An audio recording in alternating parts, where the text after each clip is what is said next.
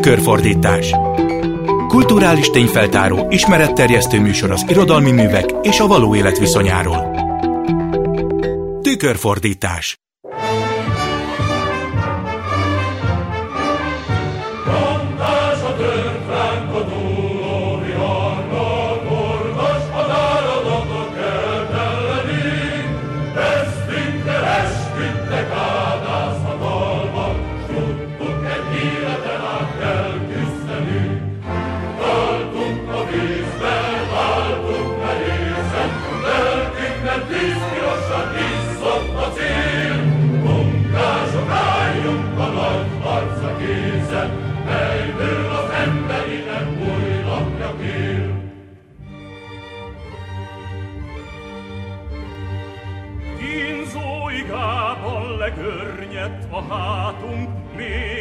mégis reméltük a ma nagy diadalt.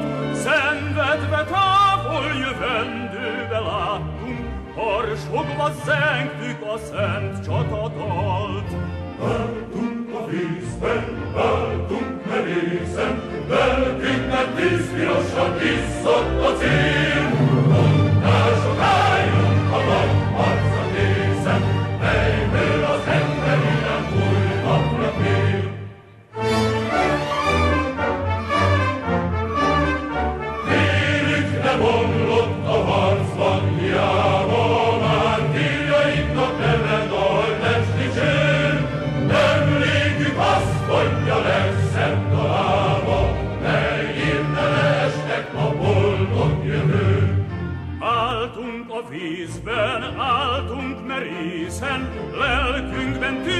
Tűzpirosan izzott a cél. Munkások álljunk a nagy harcra készen, melyből az emberi nem új napja kél. Álltunk a vízben, álltunk merészen,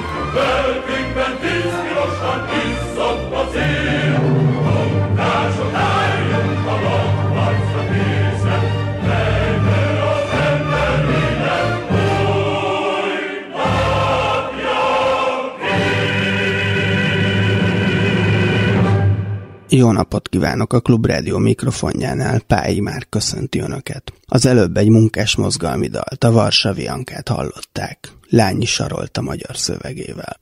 Ő az egyik olyan magyar kommunista, aki jelképe lehetne a kezdeti kommunisták tiszta szívű dogmatizmusának. Hogy ez a kettő, az emberi tisztaság és az eszméhez való ragaszkodás hogyan fért össze. A mából nézve talán már kérdéses.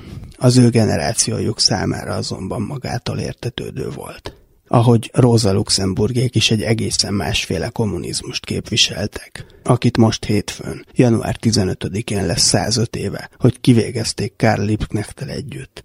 Ebből az alkalomból, a mai adásban megpróbálunk árnyalni néhány sztereotípiát. Egyrészt a kommunistává válással kapcsolatban, másrészt a pártállami környezetből származó emberek liberális ellenzékivé válásával kapcsolatban. Most először az előbbi témában hallgatjuk meg egy visszaemlékezés részletét. Nina Karszov és Simon Schechter szövegét Martos hanga olvassa föl. Első alkalommal a szomszédomtól Julia nénitől hallottam rólad. Egyik este csörgött a telefon, 1960 ősze volt, és megkérdezte, nem tudok-e valakit, aki segítene egy történettudós kéziratainak rendezésében, aki most írja a könyvét a paraszt mozgalomról. Fölhívtalak. Semmilyen plusz munkát nem tudtam akkor elvállalni, harmadéves voltam az egyetemen, és mellette az egyik kiadónak is bedolgoztam, de az egyik évfolyam társnő munkát keresett. Másnap eljöttünk hozzád. Meséltél pár szót a kutatásaidról, azokról az érdekes iratokról, amelyekre legutóbb bukkantál. Felém fordultál, mert a barátnőm majdnem végig némán hallgatott. Elvállalta a kézirataid rendezését, de a férjével való egyeztetés után megváltoztatta a szándékát, ugyanis Sekter zsidó és Romek nem bízik a zsidókban. Nem bízik? Hogy érted? Hogy majd nem fizeti ki neked? Nem, de hogy. Csak Romek nagyon féltékeny rám, és fél, hogy a zsidók rágerjednek a fiatal lányokra. Nem válaszoltam semmit. Azt már sokszor hallottam, hogy zsidók ülnek a kormányban, ők irányítják a pártot, és Lengyelországot kiárusították az oroszoknak.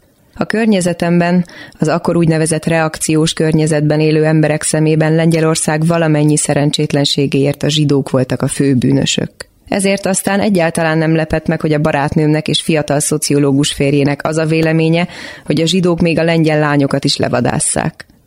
Néhány nap múlva fölhívtalak, és megkezdtük a munkát. Ott gubbasztottunk a háború előtti sajtóból már kigyűjtött archív dokumentumok fölött az 1937-es sztrájkban résztvevő parasztok viszonyairól. Most először kerültem érintkezésbe Lengyelország kommunista pártjának irataival. Addig a kommunista az én felfogásomban egyszerűen ellenség volt, vagy legalábbis hülye, akinek hiányoznak az ismeretei és a képesítése is. A hülyeség és a tudatlanság ugyanakkor, mondtam magamban, nem adhat magyarázatot a gaztettekre, amit a kommunisták elkövetnek. Lehetséges, hogy ők maguk sem tudnak arról, ami körülöttük folyik? A börtönről, a kitelepítésekről, a följelentésekről, Lengyelország történelmének meghamisításáról, a hazugságokról, a nélkülözésről, és persze mindenek előtt a szovjet megszállásról. Most, hogy megismertelek téged, a kommunistát, biztosra vettem, hogy kommunista vagy, és találkoztam a kommunizmussal, a mozgalommal, amelynek megvolt a maga ideológiája, hirtelen csomó kérdés merült föl bennem azzal kapcsolatban, ami egészen odáig egyszerűnek tűnt. Maga kommunista, igaz? kérdeztem. Nem válaszoltál, én meg nem faggattalak tovább. Csak arra gondoltam, nem bízik bennem, ebben nincs semmi meglepő. Neki én sötét reakciós vagyok. Egyik este, mivel esténként dolgoztunk, váratlanul így szóltál. Azt kérdezte, kommunista vagyok-e? Nos, az voltam. Hosszú évekig, életem legszebb időszakában. A fiatalságom éveiben végig kommunista voltam. És most? Most én kérdezek magától. A barátnőjével jött el ide hozzám. Ki az a kislány? Lehet, hogy neki is akad még valami. Köszönöm, szólok neki. Aztán hirtelen, saját magam számára is váratlanul azt mondtam. Úgy volt, hogy ő fog magával dolgozni, de visszalépett, mert maga, mert kommunista vagyok. Nem, mert zsidó. Elmosolyodtál. Magyarán komcsi zsidó, és bekapcsoltad a magnót, hogy legyek szíves följátszani rá egy jegyzetet. Egyre több időnket vette el, hogy Oroszországról beszéltünk, ahol annyi évet töltöttél. Szívesen meséltél, én pedig arra biztattalak, hogy kezdj el róla írni. Nem vagyok rá képes, mondtad. Nem vagyok író. Amiről írni akarnék, az úgysem jelenhetne meg sehol. A történelemnek is búcsút kéne intenem, mert az, hogy valaki manapság történész egyet jelent azzal, hogy kollaboráns. Most ugye nem a saját dolgozatára gondol. Nem, de azt sem fogják kiadni, biztos vagyok benne. Ha valaki ebben az országban becsületes és hasznos akar lenni, akkor szódásnak vagy suszternek kell állnia. Neheztelek a szüleimre. Azzal ijeszgettek, hogy ha nem tanulok, cipésznek adnak. Sajnos nem váltották be a fenyegetést, és ez nagy kár. Nem mondja komolyan? De, komolyan mondom. Maga talán nem gondolja, hogy kényelmes cipőkkel többet tennék az emberiségért, mint a történetírással? Szerintem azért inkább a történetírással. Egy hosszabb pillanatig hallgattál, majd cigarettára gyújtottál, és azt mondtad.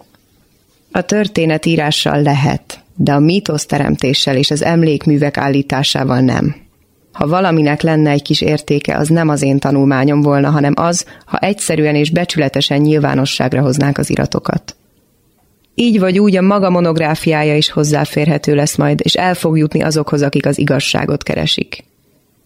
Maga hisz a történelmi igazságban? Kérdezted. Igazak csak az emberek voltak, és ők sem mindig. A róluk szóló történelem viszont a legtöbbször mítosz. Szerencsére a mítoszok ugyanúgy nem férnek meg egymás mellett, mint az emberek. Kölcsönösen megsemmisítik egymást, és ezért hálásak lehetünk. Természetesen nem az emberek, hanem a mítoszok elpusztulásáért, és azért, hogy így a tudatuk is megszabadulhat azoktól. Maga hit valamilyen mítoszban? Hogyne, hiszen kommunista voltam. És sikerült megszabadulnia tőle? Nem volt könnyű, és nagyon sokáig tartott. Miért? Mert a mítosztól való megszabadulásban nem sietett segítségemre egy másik mítosz, amelyik a helyébe lépett volna, ahogy általában lejátszódik, hanem de itt újra rágyújtottál és témát váltottál. A közös munkánk harmadik évében elkezdtél elbeszéléseket írni. Számomra pedig ez fölért egy második egyetemmel. Az elbeszélésekkel töltött munka teljesen lefoglalta minden egyes együtt töltött percünket, az összes beszélgetésünket és a sétáinkat. Csak ez döntötte végleg romba az én mítoszaimat is. Egyik este eljött hozzád Zé. Részletet hozott a partizán történetéből, amit akkoriban írt. Miután elment, így szóltál. Olyan ember, akinek a széljárással változnak a mítoszai. Rossz pénz soha nem vészel. Szerinted nem hisz abban, amit ír? Semmiben nem hisz, de nem ez a legrosszabb, hanem hogy veszélyes, mivel elő akarja írni másoknak, hogy abban higgyenek, amit ő maga régen kigúnyolt. Kölyök koromban, amikor azt kutattam, hogyan lehetne megváltani a világot, és gyártottam az elméleteket, azaz inkább átvettem őket, arról, hogyan lehetne az embereknek szabadságot, jólétet, és főként persze egyenlőséget biztosítani, vajon föl tudtam volna-e fogni akkoriban, hogy csak a disznók lehetnek egyenlőek. Akkor ő, a mai partizáníró táncházba és rendezvúkra járt. Neheztelsz rá miatt? Dehogy is, félreértesz. Semmi bajom nem lenne vele, ha meg is maradt volna ennél, de Tudod, mi ugyanabba a gimnáziumba jártunk, egy ideig ráadásul egy osztályba. Négy zsidó volt az osztályban. Én, ő és Z zsidó. Akkor legalábbis az volt. Most már nem, de ez az ő dolga. Az osztályban négyen voltunk zsidók, és megvolt az antiszemitánk is. Egy bizonyos Karlitz. Stram fiú volt, talán a legerősebb az osztályban. Amellett pedig, ahogy lenni szokott, nem túl szorgalmas, pedig egyáltalán nem volt ostoba. Szívesen visszaélt a túlerejével, de a saját zsidóihoz egy újjal sem nyúlt, legfeljebb időről időre oldalba bökött, hogy ne feledkezzek meg a jelenlétéről. Zé volt a legjobb pajtása, aki még a tíz óraiát is nekiadta. Megírta helyette a leckét, puskázott neki a dolgozatok alatt, és elnyerte tőle a jófej zsidónak járó minősítést. Ami engem illet, végig egymás bögyében voltunk Karliccal. Egyik nap följelentett az igazgatónál, hogy kommunista vagyok. Karl Kautsky röpirata szolgált volna bizonyítékul. Akkoriban rengeteget olvastam, és mivel túl rövid volt egy nap, ami mindig túl rövid, ha az ember türelmetlenül hajtja a világ megváltás, éjszaka és az órák szüneteiben, sőt az órák alatt is olvastam. Így biztosra vettem, hogy Karlitz ezt meglátta, átkutatta a táskámat, elővette onnan a kauckit és beárult. Azt hittem, kivágnak a suliból, de az ijegységnél több nem történt. Új volt az igazgató, senki sem ismerte őt jól, de azt beszélték róla, hogy jobboldali. Ki nem állhatja a radikalizmust, sőt, bizonyos értelemben Karlitz nézeteivel rokon szenvezik. Nem meglepő, hogy vártam, hogy hívjanak az igazgatóhoz, aztán lelkem rajta. Biztos voltam benne, hogy nem azért fog hivatni, hogy elbeszélgessen velem, hanem hogy közölje. Szedd össze a kis cókmókodat, menj szépen haza, és többet vissza se kell jönnöd. A szüleidnek mondd meg, hogy kommunistáknak nincs helyük az iskolában. Ehhez képest eltelt egy nap, kettő, és emlékszem, épp lyukas óránk volt, és mindenki azzal foglalkozott, amivel akart, amikor egyszer csak betoppant az igazgató. Először Karlicot hívta ki, aztán engem, és az osztály előtt egymás mellé állított bennünket. Árulder Karlitz, honnan szerezted ezt a könyvet? Kérdezte, miközben a táskájából előhúzta Kautsky röpiratát. Sektertől kaptam, hazudta arcátlanul Karlitz. Ez igaz? fordult felém az igazgató. Nem igaz. És kié ez a röpirat? Az enyém. Akkor hogyan került Karlitzhoz? Nem tudom. Bizonyos vagy benne, hogy tényleg Sekter adta neked ezt a könyvet? Igen, hazudott tovább Karlitz. Sekter kommunista, a kommunizmus terjeszti, és ezeket a könyveket osztogatja. Milyen könyveket? Hát ezt a Marxot. Ez nem Karl Marx, hanem Karl Kautsky könyve. Még a címét sem tudtad elolvasni? Ide hallgass, a könyv szerzője, vagyis Karl Kautsky ide van írva fölülre, a könyv címe pedig a címlap közepén található. Marx gazdasági tanai. Világos? Világos, hogy ez tiltott kommunista nyomtatvány, szemtelenkedett Karlitz. Tudod, te ki volt Marx? Zsidó, és mint minden zsidó, kommunista. Igazán lenyűgözőek az ismereteid. Ezek szerint azt is tudod, kicsoda Karl Kautsky. Ő is zsidó, és ő is kommunista. Bravo! És honnan tudod mindezt? Netán olvastad a könyvet? Nem bírtam. Bizonyára azon iparkodtál, hogy baráti kötelességből ellopd az osztálytársad könyvét, és beáruld. Karlitz, aki eddig magabiztos volt, fölfogta, hogy nem talált szövetségesre az igazgatóban. Az ellobd, és még inkább a beárult szót megszégyenítő vádnak érezte. Ott állt zavartan és hallgatott. Az igazgató most hozzám fordult. Marxról szóló másik írásokat is ismersz? Például amiket az eszmei ellenfelei írtak? Nem, feleltem. Nézzetek rájuk, fordult az igazgató az osztályhoz. Meglelte a zsáka foltját. Az antikommunista nem ismeri Marxot, a kommunista meg nem vesződik azzal, hogy megismeri az ellenfeleit is. És miért van ez? Mert olyasmibe ártják magukat, ami nem az ő dolguk. Visszaadta a könyvemet, és kiment az osztályból. A szünetben a folyóson Karlic rám vetette magát, megragadta az akóm hajtókáját, én meg biztos voltam benne, hogy nem ússzuk meg verekedés nélkül. Ő azonban oldalra sandítva azt mondta. Ne hidd, hogy én vettem ki a táskádból, nem koszolnám be a kezem a zsidó cuccaiddal. Nem én voltam. És odébb ment. Aznap az utcán az iskolába hazafelé menet jól eltángált a zét, a maga zsidaját. Véletlenül beléjük botlottam. Segíteni akartam Zének. De megdöbbenésemre, amikor Karlic meglátott engem, eleresztette az áldozatát, holott velem is gond nélkül elbánhatott volna. Zé elfutott, Karlic pedig utána vetette. Holnap még behúzok neked, büdös kém! Egyből megértettem. A kiadványt Zé vette ki a táskámból. Eszembe jutott, hogy néhány napig mellettem ült a padban. Nem maga ment el vele az igazgatóhoz, hanem rábeszélte Karlicot, aki most leveri rajta, hogy belement ebbe az egész játékba, ami az árulkodó osztálytárs megdorgálásával végződött. Ezen a ponton azt kérdeztem tőled. Hogy-hogy pont a kommunizmusban kerested a választ azokra a kérdésekre, amiket pont erről akartam mesélni. Például ez az eset is hozzájárult, meg még néhány másik. Elsősorban az, hogy zsidó vagyok. De hát Zé is zsidó. Igen, de ő elfogadta az alacsonyabb rendű ember szerepét. Én viszont nem. Nekem úgy tűnik, hogy ez már nem volt véletlen. Persze, de a véletlenek már csak olyanok, hogy nem egyforma dolgok következnek belőlük.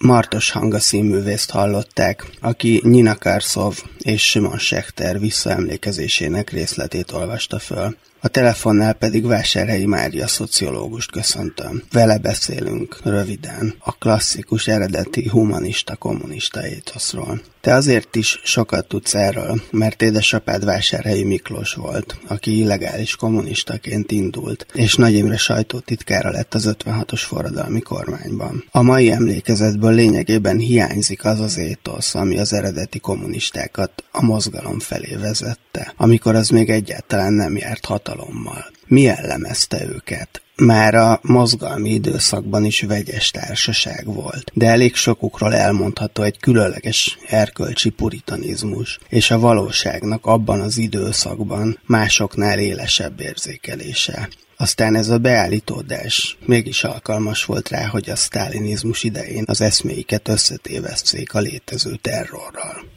Ezek az emberek már, akik később a rákosi rendszer ellenzéke lettek, akkor is végtelenül puritán emberek voltak, amikor a hatalom közelében voltak. Soha nem érdekelte őket a szerzés, sőt a anyagi jólét sem. Ez picit árnyalja a lakókörnyezet. Ugye még az 50-es években nagyon sokan a Rózsadombon kaptak lakásokat. Ebben a kiváltságosság, amit a pártállam még az elején, amíg még sztálinisták voltak, adott nekik, ez azért megkülönböztette valamennyire az anyagi körülményeiket. Igen, hát sokan voltak, akik a pártól kaptak lakást, de abban az időben a Rózsadombra még nem járt föl busz, hanem a Pasarétről föl kellett gyalogolni, és ez egy ilyen külterületnek számított. Annyiban kiváltságnak volt számba, hogy ott nagyon szép a kilátás, nyugodalmas vidék, és hát egyébként az 56-osoktól, akik a forradalomban részt vettek, és akik a pártól kaptak lakást, azoktól el is vették ezeket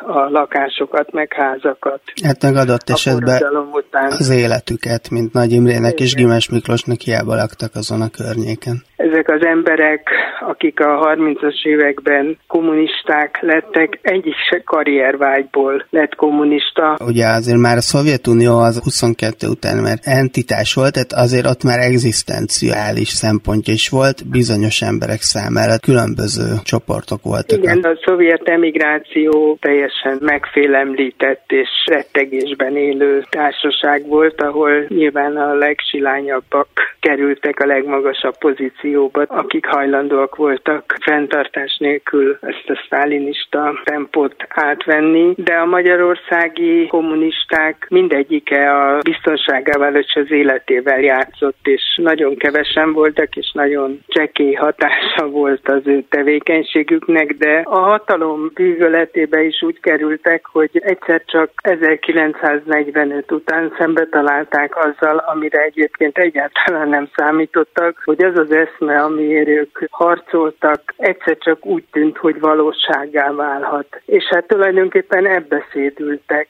bele. A legfontosabb céljuk egy igazságosabb társadalom megteremtése volt. Nagyon különböző indítatású és különböző származású emberek voltak, nagypolgári családból származók és mély szegénységből jövők, zsidók, ateisták és mindenféle keresztény családból származók, akik szembesülve azzal a nyomorral, amit elsősorban a vidéki Magyarországon tapasztaltak, mert a többségük vidékről érkezett, és azzal az elképesztő igazságtalansággal, amit láttak, az ehhez vezető utat találták meg a klasszikus marxizmus, vagy ahogyan ők hívták magukat kommunizmus eszméjében. Úgy tűnik, mintha valamennyire az emberi viszonyaik is különböztek volna a nagy átlagtól, valahogy mintha tisztességesebb viszonyokat építettek volna egymás között, ezt élettörténetek alapján gondolom. Igen, én is úgy látom, és egy fantasztikusan szolidáris és összetartó közösség volt ez mindaddig, amíg az utolsók is el nem távoztak közülük. A mai országos emlékezetből nem csak a kezdeti kommunisták emlékezete hiányzik, annak az étosznak az emlékezete, hanem a szocializmuson belül is hiányzott természetesen a másféle kommunista irányzatok emlékezete. Nyilvánvalóan az egész állampárti rendszer egy hazugság volt, de egy különleges rövid időszakban a rendszerváltás küszöbén például elkezdtek megjelenni Rosa Luxemburg írásai magyarul. Aztán a kapitalizmus beköszöntével egy-két év alatt az egész aktualitását vesztette. Pedig milyen jó lett volna, ha a rendszer maga tud számot vetni azzal, hogy milyen bűnöket követett el, és nem kívülről söprik el a rendszerrel együtt annak a feldolgozását is. Ahogy édesapád Vásárhelyi Miklós valószínűsítette, a szovjet beavatkozás nélkül nagy eséllyel 56 után is ez következett volna be. Valóban a magyar történelem egyik legnagyobb hiányossága a szembenézés hiánya. Mindig elmaradt a tisztázás, valahogy mindig felülkerekednek azok az erők, amelyek sommásan elítélnek korszakokat. Sajnos úgy tűnik, hogy az önszerveződő emberek is inkább azokat a részeit próbálják mindig megfogni egy dolognak, amit jól, könnyen, aktuálisan el lehet adni, és nem merülnek bele azokba a kérdésekbe, amik legalább annyira fontosak, csak éppen hát, az elmélyülést, és nem a népszerűséget szolgálják. Meg hát ennek már a fórumai is eltűntek. A 90-es években azért megjelentek még mindenféle elemzések, állítások, értékelések. Még egy rövid kérdést szeretnék majd föltenni Vásárhelyi Máriának, de előbb hallgassuk meg Petri György a személyi követő éjjel dala című versét Pál András előadásában. Zuhog az eső, te rohadék. Te meg alszol a jó meleg szobában, vagy megpinázod a madarat. Én reggel hatig rohadok a csöndesedő esőben. Ki kell várnom a váltást, ki kell várnom, amíg kikászál utca vackodból anyu mellől, hogy leadhassam a drótot, merre reppentél.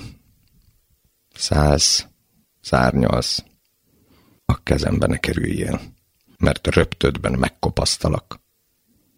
Én nem felejtem el azt a rohadt esőt, amikor dupla súlyára dagadt az esőkabátom, a cipőm talpa, te meg a meleg szobában cicáztál.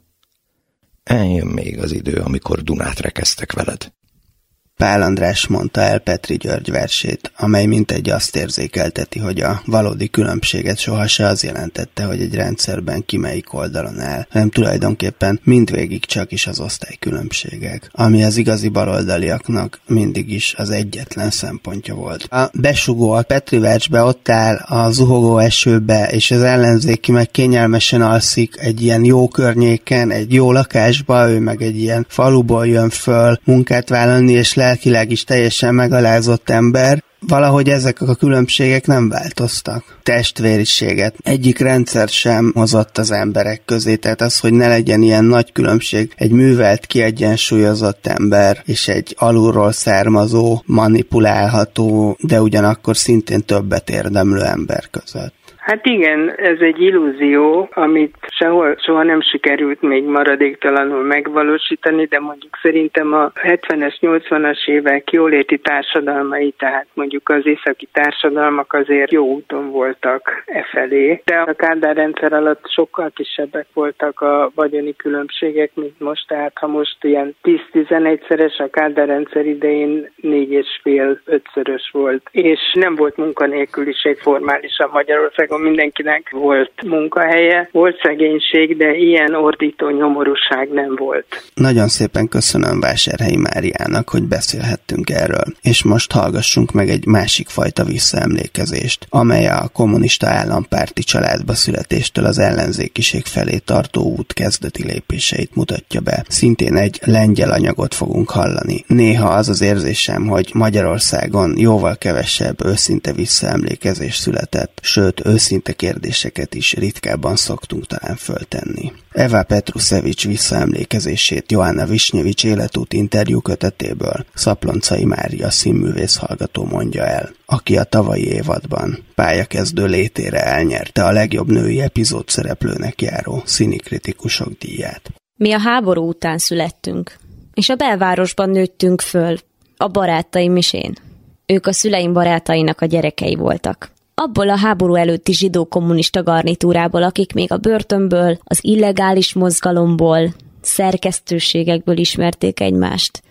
És a háború után mi, a gyerekeik, együtt jártunk a néphadsereg óvodájába, együtt kirándultunk a különböző kormányzati üdülőkbe, és ugyanabba a suliba jártunk, a Vörös Borsó Ázia iskolájába. Még a sztálinizmus alatt. Az én osztályomban alapvetően mindenki miniszterek vagy államtitkárok gyereke volt. Sok apukának szolgálati kocsi és sofőr járt. Kényelmes lakásokban laktunk. Házvezetőnő tartotta karban a dolgokat. Tudtam volna, hogy az iskolai és óvodai barátnői majdnem mint zsidók? Nem. És sokukról egészen 1968-ig nem tudtam. De bennem nagyon sokáig föl sem merült a zsidóság és a másmilyenség kérdése. Mert a környezetemben senki nem volt másmilyen, az ismerős gyerekek ugyanúgy ateisták voltak, és sokan közülük hozzám hasonlóan zsidók is. A zsidóságról való tényleges tudás nélkül. És még amikor a barátnőmmel mentünk az utcán a dadával, és valaki megkérdezte őt, hogy cigány vagy spanyol kislányok vagyunk-e. Számunkra ez kedves érdeklődésnek hatott. Semmi nyugtalanítót nem hordott magában. Sőt, még amikor a házvezetőnőnk felvilágosított, hogy zsidó vagyok, és meg kell engem váltani ettől a zsidóságtól, azt sem tartottam furcsának. Ellenkezőleg a megváltás olyan volt, mintha bújócskáztunk volna. Mindent titokban kellett tartani a szüleim előtt. Hogy elvitt a templomba, és ott bemutatott egy nagyon kedves papnak, aki ráadásul szent képeket adott nekem, amiket aztán dugdoshattam otthon a matrac alá. És a nagy izgalomban föl sem ismertem, hogy valamit el akartak távolítani belőlem kilúgozni belőlem a kártékony részemet, a zsidót. A szüleim nagyon elfoglaltak voltak. Anyám a doktoriát és a habilitációját írta. Az apám honvédségi orvos volt, és a hematológiai intézetet vezette. Hausmannnak hívták, de a papa már 53-ban meghalt. Igazából sose derült ki miért. Infarktus vagy öngyilkosság. Föltalált valami új vértartósító módszert és a vért elküldték a koreai háborúba, ahova nem egészen épségben érkezett meg. Szerencsére senki nem használták. És hát ugye pont akkor zajlott Oroszországban a zsidó orvosok összeesküvéséről szőtt téboly, úgyhogy a papát egyből szabotással vádolták, kirúgták a pártból, az állásából, aztán már be is következett ez a titokzatos halála. Három évvel később az anyám újra férjhez ment, és Zsolibosba költöztünk. Úgyhogy iskolát váltottam. Ez a második apám ugyanis, a Petruszevics, aki amúgy is szenzációs ember volt. Nem szerette ezt a belvárosi kormányzati honvédségi gettót, és azt mondta, hogy nekem, illetve az első házasságából származó nálam egy évvel fiatalabb lányának. Rendes iskolába kell járnunk, és normális gyerekek között kell felnőnünk, nem pedig a kiváltságos társadalmi osztályok gyerekeivel. Ez a második apám tényleg szörnyen kedves, csodálatos ember volt. Arra tanított, hogy ne féljünk semmitől, hisz nincs mitől félni, meg legyünk kommunisták. Ő háború előtti kommunista volt, de nem volt zsidó. És hogy kommunistának lenni azt jelenti, hogy az ember nem fél, meg hogy tengerésznek vagy partizánnak áll. és védi az állatokat. Meg otthonosan jár kell az erdőben. Ő biológus volt. Meg egy időben tengerész is. És a kommunista természetesen mindig az elnyomottak oldalán áll. Ami miatt börtönbe csukják, ezért arra is föl kell készülni. Ilyeneket mondott. Ne dohányoz, mert ha majd börtönben ősz, megvonják tőled a cigarettát, és azzal fognak zsarolni. Jegyezd meg, hogyha majd ülni fogsz, elvehetik a párnádat, úgyhogy tanulj meg párna nélkül aludni. Természetesen azt is leszögezte, hogy mindenki egyenlő. De én tudtam, hogy nem mindenki. Mert mi például, a családunk, határozottan kiváltságosak vagyunk. Ő ugyanis több háború utáni kormányban is államtitkár volt, egyúttal a Lengyel Tudományos Akadémia egyik újjászervezője és tudományos titkára, meg a KB oktatási részlegének a titkára. Szép kertes házban laktunk, saját házvezetőnővel és nevelőnővel, aki odafigyelt, hogy én és a hugom megcsináljuk-e a leckét. És még járt hozzánk kertész, fűtő, a konyhában pedig állandóan ott ült az apám hivatali sofőrje. Iskolába menet az utcán minden nap elmentem a bűzlő viskók mellett, amelyekben írtózatos szegénységben éltek a gyakran alkoholista munkás családok és ezt az ellentétet egyszer le is írtam az én utcámról szóló iskolai dolgozatban, amiért az apám nagyon megdicsért, hogy fejlett a társadalmi érzékenységem, amúgy is mindenben támogatott. De akkor már tudtam, hogy neki még arról sincs fogalma, mennyibe kerül egy villamos jegy. Ezt ráadásul a barátnőm előtt el is árulta. Én meg rettegtem, hogy megjegyzi, és majd szégyenkeznem kell az apám miatt. Számomra sokáig Jacek Kurony és az apám jelentették a legnagyobb tekintét. A szüleim is mindig Jacekhez fordultak, ha élesebben lázadoztam, hogy beszéljen a fejemmel, mivel ő volt az egyetlen, aki egy kis hatással tudott lenni rám. Én is Jacekhez jártam egész életemben a gondjaimmal, attól a perccel kezdve, hogy nyolc éves koromban pajtássá avattak a cserkész csapatában. A cserkészeten sokat játszottunk, tanulással egybekötve. Az apadság azt jelenti, hogy segítjük a gyengébbeket. A közös éneklésbe pedig a többi nép éneke is beletartozott. Lengyel, orosz, zsidó dalokat is énekeltünk, meg persze forradalmi dalokat. A spanyol polgárháború, a kínai forradalom, a kubai forradalom dalait. Jacek és Severin Blumstein tanított minket. Rövidesen pedig már én is tanítottam a kicsiket, ugyanis miután elmúltam tíz éves, önállóan vezethettem a nyolc évesek osztagát. Máig is emlékszem a szülőkre, hogy a tábor előtt odajöttek hozzám, a tíz éves kislányhoz, és azt mondták, itt a kisfiam gyógyszere, naponta háromszor kell beadni. Érted? Rám bízta a gyerekét és a gyógyszert. A felelősségérzet, amit tíz évesen magadra vállalsz a nyolc évesekért. Bár voltak velünk felnőttek az úgynevezett táborvezetők. Igazából mi, tíz évesek vertük fel a sátrat a nyolc évesekkel. Mi vittük őket kirándulni az erdőbe, és mi töltöttük együtt velük az időt. Az úttörők ugyanis mindent önállóan csinálhattak, mindent maguktól megtanulhattak. Nem volt az a korlát, hogy majd, ha nagyobb leszel. A gyerekek mindent megvitathattak, és meg is kérdőjelezhettek. Jácek bátorított rá, hogy legyen önálló véleményünk, és azt meg is tudjuk védeni eközben pedig elképesztő közösségtisztelet volt. Nem az egyes gyerekek között zajlott a verseny, mint a hagyományos cserkészeknél, hanem az egységek között. Ha valaki kihágást követett el, az egész egységtől levonták a pontot, és az egyéni teljesítményekért is az egész egységet tüntették ki. Ráadásul maguk az egységek tagjai adták hozzá vagy vonták le a pontokat. Olyan nagy volt a felelősség nyomása, hogy időnként ki sem bírták. Máig emlékszem az egyik kétségbe esett kisfiúra, aki zokogva bevallotta, hogy egyedül ette meg az erdőben az összes édességet, amit a szüleitől kapott. Pedig nálunk, ha valaki csomagot kapott, azt meg kellett osztani a csapatával. És most, magyarázta nekünk, az egész egységnek le kell csökkenteni a miatta a pontszámát. Játszák arra is megtanított, hogy a kisebbségi lét nem fogyatékosság, mi ugyanis, a vöröskendős vörös cserkészek, országos szinten kisebbséget alkottunk a korabeli lengyel cserkészegyletekhez képest. Játszek kicsit ki is nevette azokat a cserkészeket. És őt követve mi is. Ma már tudom, hogy ez nem a legjobb nevelési mód, de emlékszem annak idején milyen jelentőség tudatot adott nekünk, hogy amíg a többi kis cserkész haszontalanul számháborúzik, mi foglalkozást szervezünk a falusi gyerekeknek, és segítünk a parasztoknak lekaszálni a szénát, aminek értelme is van. Arra is emlékszem, hogy a másik különbözőségének tiszteletén keresztül tanított meg minket is önmagunknak lenni. És ebből kellemes örömünk származott. Érdekes, hogy bár vörös cserkész csapat voltunk, a fogadalmunk úgy szólt, hogy az egység ugye az én ügyem előtt, a csapat ugye az egység előtt, a kommunizmus ugye mindenek előtt. Paradox módon minden az ellenzékiség felé tolt bennünket. Hisz elsősorban játszek ösztönzésének köszönhetően, hogy mindent vitassunk meg és kérdőjelezzünk meg, elkezdtük észrevenni a repedéseket a rendszeren. A csapatunkban csomó szegény munkás gyerek volt. Meg fiatalkorú léhűtük, akiket játszek a Zsoli Bozsi lebújokból szedett össze, és ez hamar megszülte bennünk a kérdést. Hogy, hogy a munkás államban a munkás gyerekek szegények, a szüleik pedig isznak vagy börtönben vannak? Vagy például nagyon szerettük Bulat Okudzsava dalait, és felháborított bennünket, hogy Oroszországban be vannak tiltva. Az úttörők parancsolata az árulkodás tilalmáról pedig mintha későbbi kihallgatásokra készített volna föl. Akkor az 50-es, 60-as évek fordulóján játszeknek természetesen meg sem fordult a fejében, hogy bármiféle ellenzékiségre neveljen minket. Egyszerűen úgy bánt velünk, ahogy helyesnek tartotta.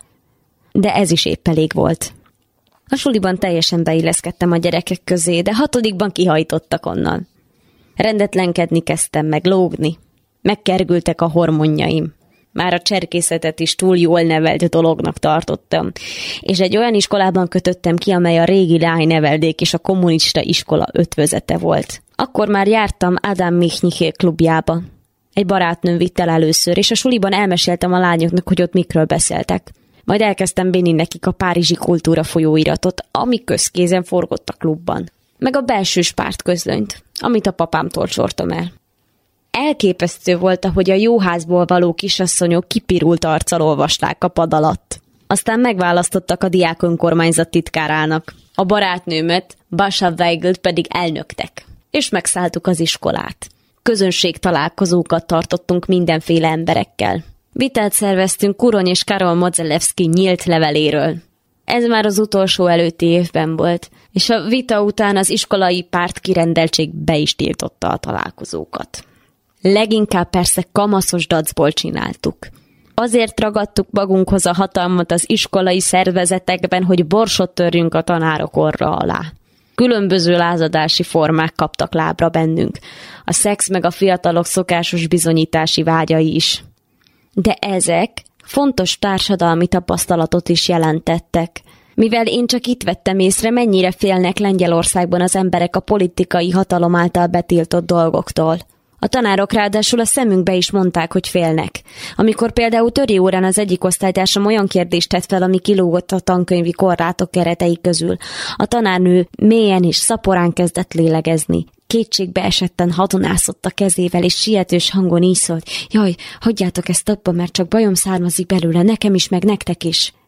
Azelőtt nem találkoztam ezzel a félelemmel. Az általános iskolában ott üvöltöztek a gyerekek a szünetben a folyosón, hogy szovjet megszállás van, a honi hadsereg hősei börtönben ülnek, és a kommunisták tönkreteszik a lengyel népet. Én meg visszaüvöltöttem nekik, hogy sötét reakciósok, és hogy ez egyáltalán nem igaz hiszen az apámtól egészen mást hallottam a történelemről. És csak évekkel később fogtam föl, hogy az általános iskolában is sokan féltek, sőt, közülük többen nagyon közel álltak hozzám. Az akkori barátnőm, amikor már felnőttünk, elmondta, hogy az apja, aki a honi hadsereg tagja volt, és ezért évekre leültették, amikor fölmentem hozzájuk, mindig gyorsan levette a falról a keresztet. Hogy én, a zsidó kommunista nomenklatúra gyermeke, nehogy esetleg árulkodni tudjak róla otthon. Iszonyú gyakran is óriási kedve jártam hozzájuk, imádtam ott lenni. Ők meg féltek tőlem. Gimnazistaként a legfontosabb közegem már egy velem egyidős környékbeliekből álló, tág és vegyes csoport volt mindenféle sulikból. Különböző helyekről ismertük egymást. A cserkészetből, az iskolából, a floszterről, és minden időnket együtt töltöttük akkoriban úgy volt, hogyha mentél az utcán és megláttál egy ismerőst az ablakban, például aki a földszinten lakott, akkor egyszerűen csak becsöngettél és bementél hozzá. Ez az innen-onnan összeverődött társaságon kicsit más volt, mint a gimnáziumi, és a Michnyi klubtól is különbözött. A klub ösztönzően hatott ránk. Nagyon fontos tudósokkal találkoztunk ott. Leszek Kvakovszkival, Adam Schaffal, meg az összes sophisticated agymenéssel. De ez mégiscsak a belváros volt már. Insider dolog. Jó házból való, elegáns kisasszonyok jártak oda, francia tannyelvű osztályokból, akik hajtűt viseltek, és biztos nem tudtak fára mászni meg vagánykodni. Mi viszont szabadon és lazán énekeltünk, meg táncoltunk, és nyáron velük ellentétben nem az aranypartra vagy a minisztertanács hivatalának üdülőibe jártunk, hanem úttörő táborba, hogy segítsünk begyűjteni a szénát a falvakban. Ez a közeg egyszerre volt hétköznapi és különleges. Ami a Michnyi klubban ránk ragadt, azt a magunk módján terjesztettük egymás között. Vitáztunk, és felkutattuk a fontos könyveket. A közelben lakott Anna Rajiviu, a híres történelem tanárnő, aki a rendszerváltás után a Mazovjecki kormány és az utána jövő kormányok államtitkára volt. És ő meghívta magához a kedvenc tanítványait, akiknek cenzúrázatlan történelem órákat tartott a lakásán, és akik aztán nekünk is elmesélték, amit hallottak. És a könyveket is kölcsönadták. Úgyhogy ezzel is képeztük magunkat. És bár azt hiszem, én csak egyszer voltam nála, mivel nem nálunk tanított mégis neki köszönhetően kezdtem el megérteni, hogy az is lehet értelmes és tisztességes ember, aki ellenzi a kommunizmust. Azelőtt nem így gondoltam. Az apámtól kapott indítatás, és az iskolában súlykolt dolgok miatt se.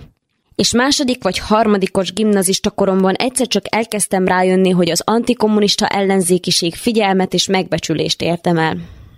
És elkezdett kinyílni a szemem. Hogy mi az a varsói felkelés? Kivédte igazából Lengyelországot. És mi történt a honi hadsereg tagjaival? Meg hát, hogy mi az a sztálinizmus.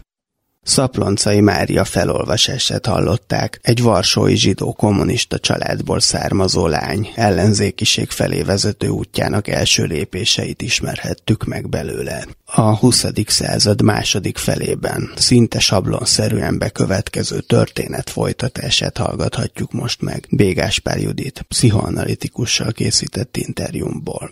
Te 1968-ban a maoista szélső baloldali szervezkedésben vettél részt, ami a komolytalansága ellenére is az első ellenzéki megmozdulás volt 56 után Magyarországon. Heller Ágnesék korcsulai aláírásával lényegében párhuzamosan. Azt hallottuk a felolvasásból is, hogy ez eredetileg sokszor kamaszos lázadásból indult. Azt már talán az előbb elhangzott szövegből is értjük, hogy a párt hű értelmiségi családoktól miért és hogyan távolodott el a beleszülető fiatalok nagy része. De a gondolkodás megváltozása miből következett? Vagy ez mennyire volt egy adott közegnek egy ugyanolyan vírusszerűen terjedő divatja az adott korszakban, mint korábban a kommunistává válás? 68-ban ugye volt a Párizsi forradalom. Az nagyon fontos volt a számunkra.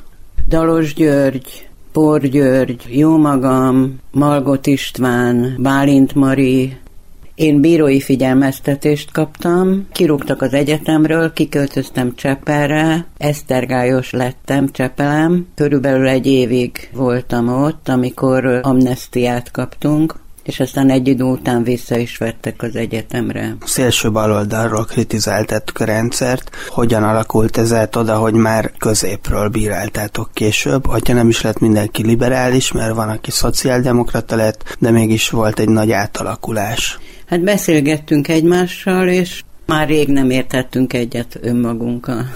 meg a világ is változott, és figyeltünk a világra. 89-re már minnyáján középre tolottunk, kiábrándultunk a kínaiakból, meg az oroszokból is, és az EU-hoz való csatlakozás nagyon fontos volt. Mindjárt hallani fogjuk Karen Blixen elbeszélésének részletét. Az adás végén pedig még Szabó Lőrinc megzenésített versét is. Mind a kettőnek az a témája, hogy hiába küzdesz kommunárként az arisztokraták ellen Párizsba, vagy hiába fordulsz szembe a gyerekkori istenhiteddel. Ha az élettapasztalatod zsigeri részével akarsz kapcsolatba lépni, akkor éppen azt a közeget fogod a legközelebb érezni magadhoz, amelyiktől egész életedben eltávolodni akartál. Említhetném itt Nádas Péter ember példáját is, aki szintén a szülei kommunistaságával küzd egész életében, vagy egy csúcsértelmiségi barátomat, aki igazán otthon mégsem a magas értelmiségiek között képes magát érezni, hanem csak is a legkispolgáribb hitközségi környezetben. Vagy ugyanígy, ahogy én is éveken át foglalkoztam a saját SZDSZ-ességem, néha úgy mondom, hogy bolsevik SZDSZ-ességem, rettenetes átkaival, és dolgoztam azon, hogy teljesen eltávolodjak tőle egy átlagosabb gondolkodásmód és életstílus felé. És a kritikus helyzetekben mégis azt tapasztaltam szinte a mai napig, hogy semmi más nem vagyok, mint egy dekadens SZDSZ-es és hát Thomas Mann is odajukat ki, hogy az általa oly élesen ábrázolt Lübeck az ő szellemi életformája, illetve Kertész Imre is arra jön rá, hogy Auschwitz az ő igazi szülőföldje. Vagy megrázó annak a holokauszt túlélőnek az esete, aki nem jött vissza Magyarországra, és soha többet nem is beszélt magyarul. És amikor élete végén sztrókot kapott, egyetlen más nyelven sem tudott megszólalni, csak magyarul. A külföldi családjával nem is tudott tolmács nélkül szót érteni. Mennyire tudunk eltávolodni attól, amiből származunk, mennyire van értelme eltávolodni? Én nem hiszem, hogy el kell távolodni fel kell dolgozni és átlényegíteni a saját személyiségünk szerint. Tehát nem magoljuk be azt, ami volt, vagy azt, amit tanultunk, hanem átfogalmazzuk a saját szavainkkal, a saját érzéseinkkel, a saját gondolatainkkal. Persze, hát szembe lehet fordulni azokkal az irányzatokkal, amik ellenszenvesek, vagy amiket elutasítunk. Bégás Judittal beszélgettem. Következzen az említett részlet Karen Blixen Babett lakomája című elbeszéléséből. Kertész Judit fordította, és Pálos Hanna mondja el. Babett egy pillantás sem vetett a nővérekre. Rövid csönd után így szólt. A café anglé szakácsa voltam. Martina megismételte, hogy mindenki véleménye szerint nagyon jó volt a vacsora. Még azt is hozzátette, hogy erre az estére minnyáján emlékezni fognak akkor is, amikor Babett már régen visszament Párizsba. Talán Párizs említése hozta vissza Babettet révületéből. Nem megyek vissza Párizsba, mondta. Nem megy vissza Párizsba? kiáltott fel Martina döbbenten. Nem, felelte Babett. Mit csináljak Párizsban? Senkim sincs ott. Mindenkit elveszítettem, médám. A nővéreknek eszébe jutott Babett férjének és fiának halála. Bizony, oda lett mindenki. Szólalt meg ismét Babett. Morni herceg, Dekazé herceg, Nariszki nagyherceg, Galifett tábornok, Aurélien Sól, Paul Darü, Paulin hercegnő. Mind oda lett. A sok idegen név és rang a Babett által elveszített emberek felsorolásában némiképp megzavarta a nővéreket de szakácsnőik szavai mögött és hangja csengésében olyan tragikus mélységek tárultak fel, hogy amúgy is megindult lelkeállapotukban szinte sajátjuknak érezték a veszteséget, és szemüket lassan elöntötték a könnyek. Martina valamikor réges-régen minden nevet hallott Babette tragikus névsorából. De hisz ezek az emberek, akiknek a nevét felsorolta Babett, ezek a hercegek és Párizs urai. Maga ezek ellen harcolt, hiszen maga kommunár volt. Az a tábornok, akit megnevezett, az lövette le a férjét és a fiát Babett. Hogy tudja siratni ezeket az embereket? Igen, kommunár voltam. És azok az emberek, akiknek a nevét felsoroltam, gonosz és kegyetlen emberek voltak. Éheztették Párizs népét, elnyomták a szegényeket, kiátszották a törvényt, és igazságtalanok voltak a védtelenekkel szemben. Hála az úrnak és a szent szűznek, kiállhattam ellenük a barikádra. Töltöttem a fegyvert az embereimnek, hogy az egész karom feketén lett a koromtól. Vérben gázoltam, a harisnyámat teljesen átitatta a vér. Mégsem megyek vissza Párizsba most, hogy ezek az emberek már nincsenek. Értsék meg, médám, ezek az emberek hozzám tartoztak, az enyéim voltak. Arra nevelték és tanítatták őket, hogy megértsék, milyen nagy művész vagyok én. Amikor tudásom legjavát adhattam nekik, tökéletesen boldogá tudtam tenni őket. Borzalmas érzés egy művésznek, amikor olyasmivel arat tetszést, ami nem a tudása legjava. Így mondta. A művészek szívéből feltörő egyetlen, hosszú kiáltás tölti be a világot. adjatok békességet, hogy beteljesíthessem magam.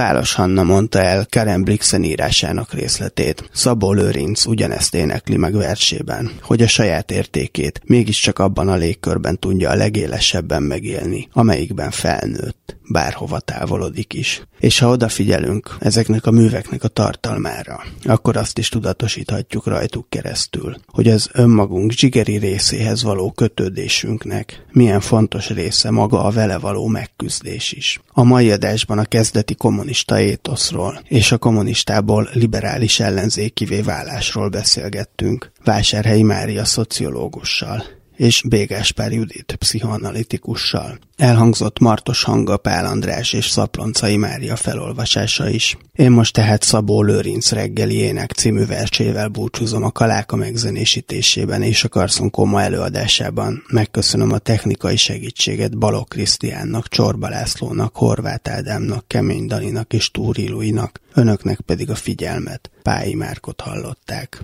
De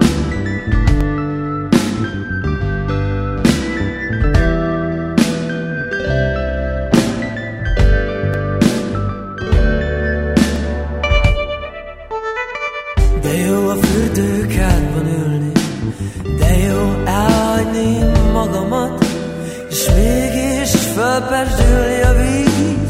Folyékony paplan alatt. De jó a meleg kádban ülni, ott ébredek föl igazán, negyed órát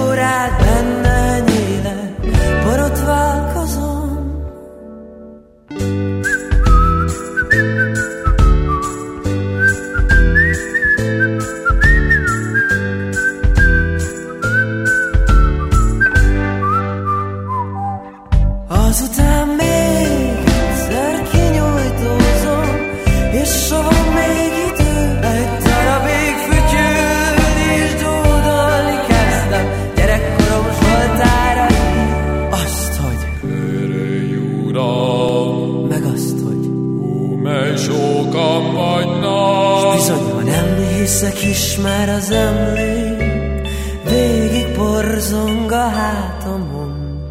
S mikor ellenségim romlását ígéri Dávid énekel, mint ha egy Isten trombitálna, s az egész szoba zeng bele. Egész szoba zeng bele. De jó a fürdőkádban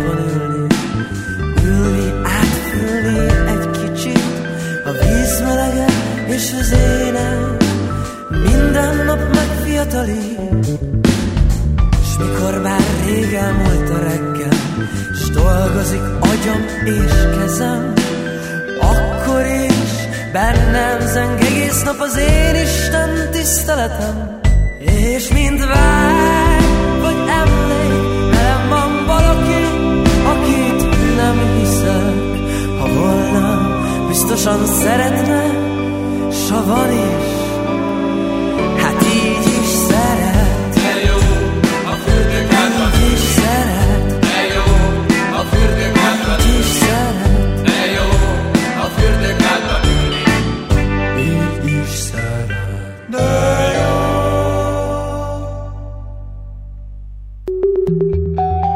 Tükörfordítás. Kulturális tényfeltáró, ismeretterjesztő műsorunkat hallották.